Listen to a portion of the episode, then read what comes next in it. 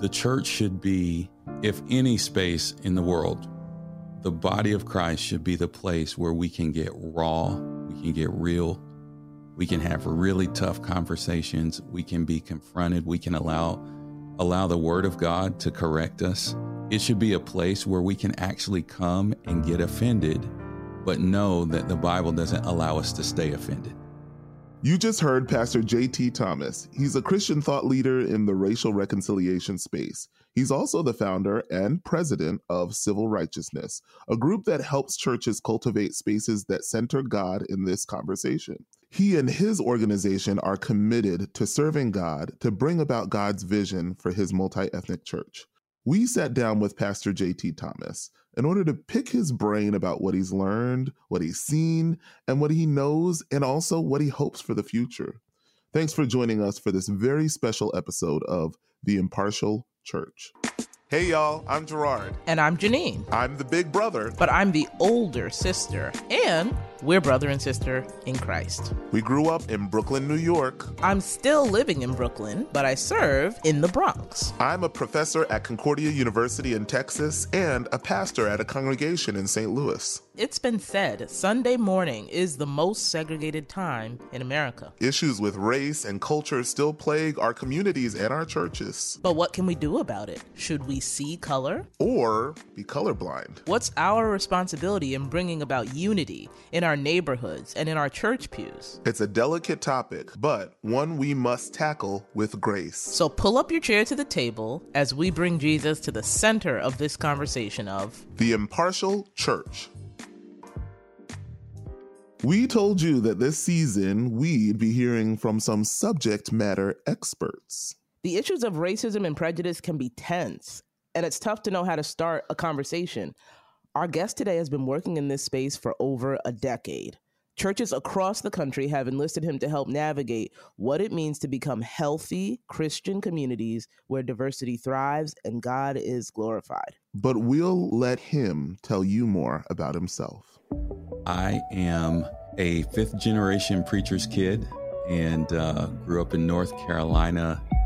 Have been on a fantastic journey with the Lord uh, as, first of all, a missionary here uh, in America, a domestic missionary that then has kind of taken on many forms over the years, from inner city gang intervention to now full-time racial reconciliation, as well as, you know, the the normal stewardship of pastoral work.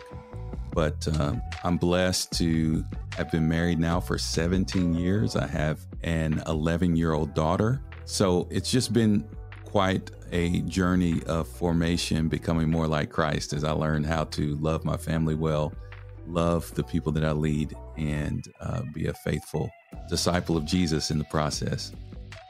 Civil Righteousness really was a message first that became a movement, and then the movement demanded that we organize and become an organization. But our mission is reconciliation and restorative justice through spiritual, cultural, and economic renewal. And essentially what we're doing is helping the body of Christ steward the ministry of reconciliation that Jesus passed down to us through this gospel.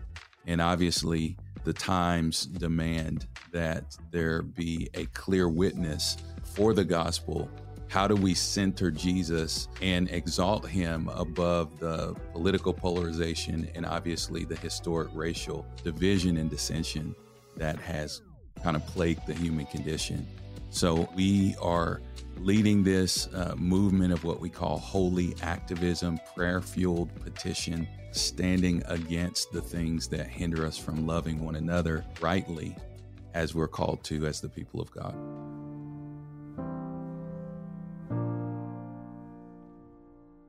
I think that everyone knows this topic comes with great cost.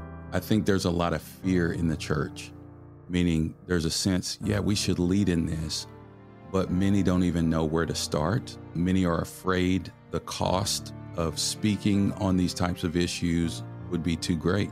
Because a topic like this is so deeply incendiary, I think many people have found that if they say anything, they'll be consequences. And if they don't say anything, there'll be consequences.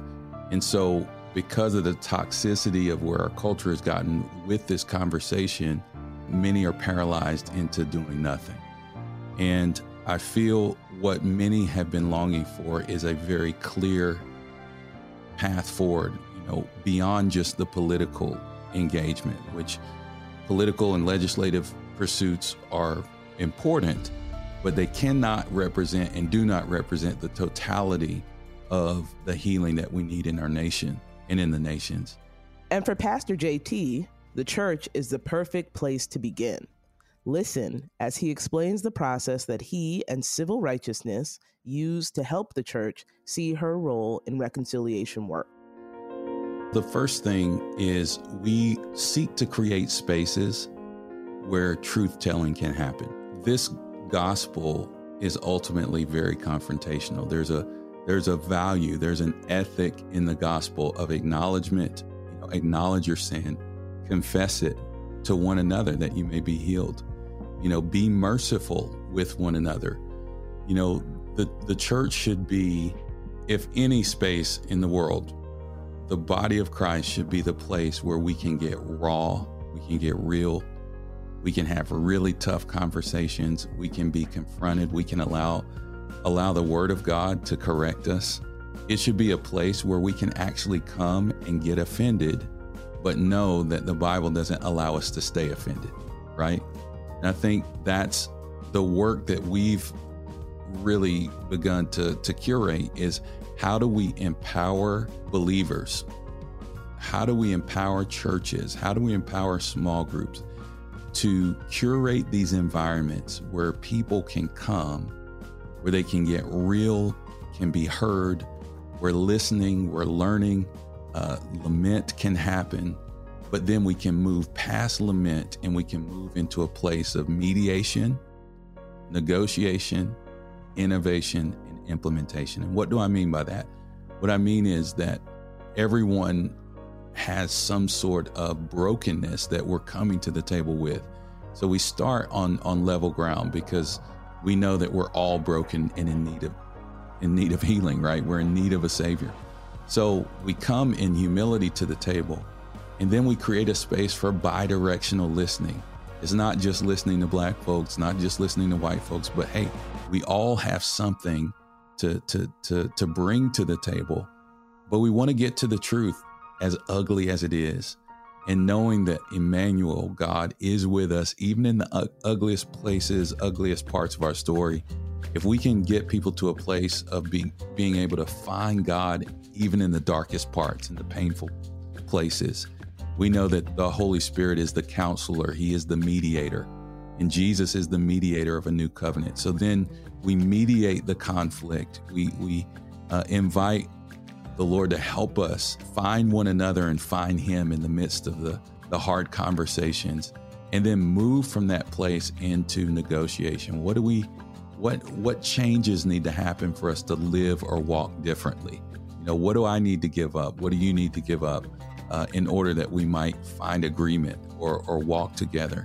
And then from negotiation into innovation, what can we do? Not just what can we do together that we can't do apart? That is one question, but who can we be together that we cannot be apart? Who can we be? And then we move from innovation into implementation. Let's go and reform our cities. Let's reform our culture. Let's reform our communities. Let's reform our schools, our churches. Um, and let's be a people who are proactively creating uh, a more righteous and just society versus just responding and reacting to what's happening in the culture. This is an issue of righteousness. Racism and prejudice are a big deal. They are actively against God's plan for his people. And as his church, we must be the kind of people who champion a path forward. Later on in this season, we're going to be talking about the ways that culture influences us to act outside of our identity in Christ. When Pastor J T talks about reform, he means a return to God's will. It's more than just being nice to one another. He thinks prejudice is an offense against God himself. I think it goes back to what we were speaking of earlier in considering the issue of the Imago Dei, the image of God within man. Jesus said, don't be alarmed if they reject you. It was me that they rejected first. And so if we consider that racism is empowered resistance to the image of God in man, it's the, it's the rejection of God himself, I think that really puts us at the root of the sin issue. In fact, in First John four, it says, how can you love God whom you can't see if you cannot love your brother who you can see? And he actually ties your faith, your ability to even call yourself a believer in, in God, is directly rooted to your capacity to love your fellow man.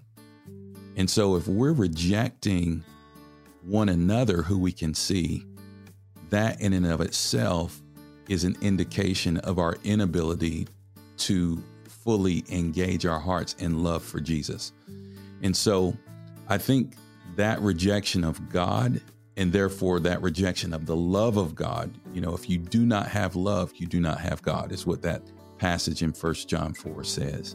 And so I think um, the lack of love is what produces systems of destruction, systems of oppression, systems of extermination, annihilation. We can go throughout history and see what uh, the rejection of the image of God in other peoples has done to inform wars and genocide and all sorts of uh, atrocities in the human experience. So I say that to say that it, it's it's critical that we understand that racism is not just, you know, a political issue. It's not just a sociological issue. It is indeed A, a central theological issue. It's a gospel reality that informs not only our horizontal relationship with man, but our vertical relationship with God. It's possible that we miss this. Our brothers and sisters in Christ, even the ones who look different, are the very image of God. That's like the ultimate handle with care stamp. Absolutely. When we think about the way we treat others from that perspective, it changes everything. Mm-hmm. Honestly, it kind of reminds me of those people who protest various issues by throwing food at works of art or the bloody people outside. I mean, sure, we probably should be a bit more cautious with our use of fossil fuels, but what did Rembrandt do to you? You know, when we harm other image bearers, we actually are insulting the artist as well. Ooh, yikes. And that raises the stakes a little bit. But even in the midst of all of this, Pastor J T is hopeful that God will heal his church. One of the things that, that really makes me hopeful is that I see in Ephesians chapter four, this promise that we are actually going to come to a mature, a, a mature person in Christ. There's the fullness of Christ is being established in us. And I don't know how. Only God can do it, but somehow we are going to come to a unity of the faith. In Matthew twenty-four, it says that before Jesus' return, nation will rise against nation. There, in other words, we are going to see increasing ethnic hostility in the world.